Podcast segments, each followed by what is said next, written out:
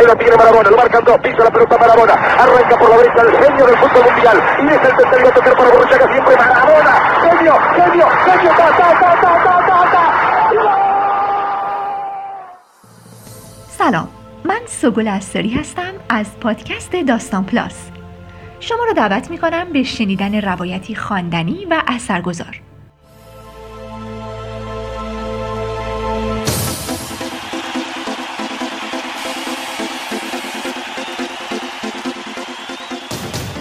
دو مرد تنها نام روایتی است به قلم آتیلا حجازی فرزند زنده یاد ناصرخان حجازی.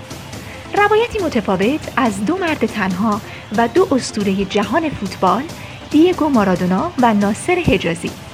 این روایت در شماره 118 مجله داستان همشهری چاپ شده که با خانش پژمان ابوالقاسمی میشنویم. علی رزاقی بهار تهیه کننده این برنامه و مدیر تولید اون آینور فاروقی. امیدواریم در این مجموعه لحظات خوشی رو برای شما رقم بزنیم.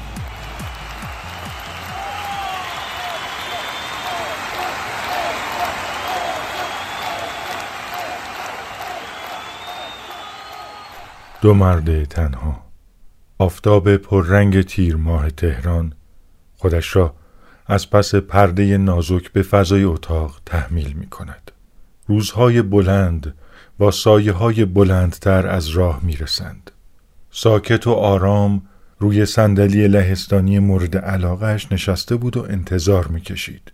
من هم مثل او مشتاق تماشای نبرد شاگردان دوندیوگو با مانشافت بودم. بازی که شروع می شود مثل همیشه مثل روزهایی که سر پا بود و کنار زمین استقلال را هدایت می کرد تمام هوش و حواسش را می دهد به بازی انگار مسخ فوتبال می شود پس از مدتها لبخند زیبایش دوباره در پهنای صورتش پیدا می شود لبخندی که این بار کوتاه است تنها چند دقیقه بعد از سوت ایرماتوف توماس مولر سنگر سرخیو رومرو را فرو می ریزد. سگرمه هایش در هم می روند. هر وقت دوربین ها که لوزاپی از مارادونا را به تصویر می کشند او با دقت بیشتری بازی را دنبال می کند.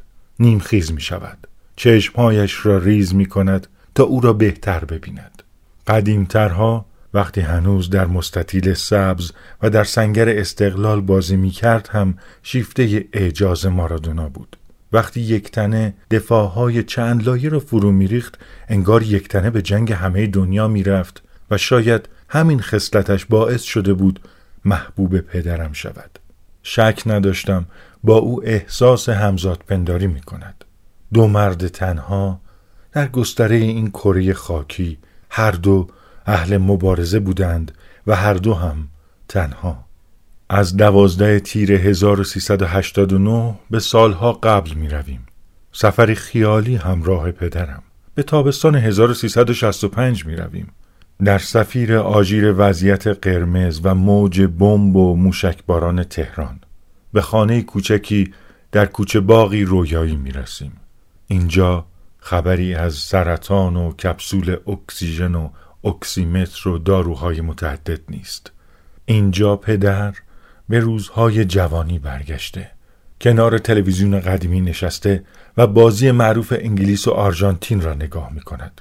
وقتی مارادونا هشت بازیکن انگلیس را دریبل می‌زند و از پیتر شیلتون هم عبور می کند و گزارشگر مکزیکی فریاد می‌زند مارادونا مارادونا مارادونا گل! پدر با موهای بلندش که روی گوشهایش را هم گرفته ذوق زده نگاه هم می و با هیجان می‌گوید آتیلا ببین بابا دلم می‌خواد اینطوری باشی همیشه بجنگی حتی تنهایی. با صدای بلند گزارشگر از خواب میپرم پدر همچنان آرام و رنگ پریده روی صندلی لهستانیش نشسته و بازی را تماشا می کند. بیخوابی های شبانه باعث شد خوابم ببرد. اما پلکایم را کمی فشار می دهم. نه اشتباه نکردم. آرژانتین چهار گل از آلمان خورده غرور دوندیگو در هم شکسته اما او یک استوره فراموش نشدنی و قهرمانی تکرار ناپذیر است دوربین ها دست از سر مارادونا و چهره غمانگیزش بر نمی دارند. تلویزیون را خاموش می کنم. پدر با چشمهای گود افتادهش نگاه هم می کند و می خواهد چیزی بگوید لبهای خشکش از هم باز می شوند اما صرفه خشک مجال صحبت به او نمی دهد.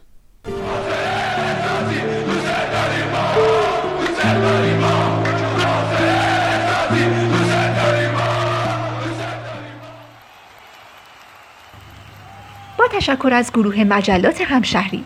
شما می‌تونید ما رو در اپلیکیشن شنوتو و کانال تلگرامی داستان پلاس بشنوید. ممنون که با داستان پلاس همراه بودید. برای اسپانسری این برنامه با شماره 0903 63 50 502 در ارتباط باشید. شنبه و سه شنبه هر هفته داستان پلاس رو بشنوید.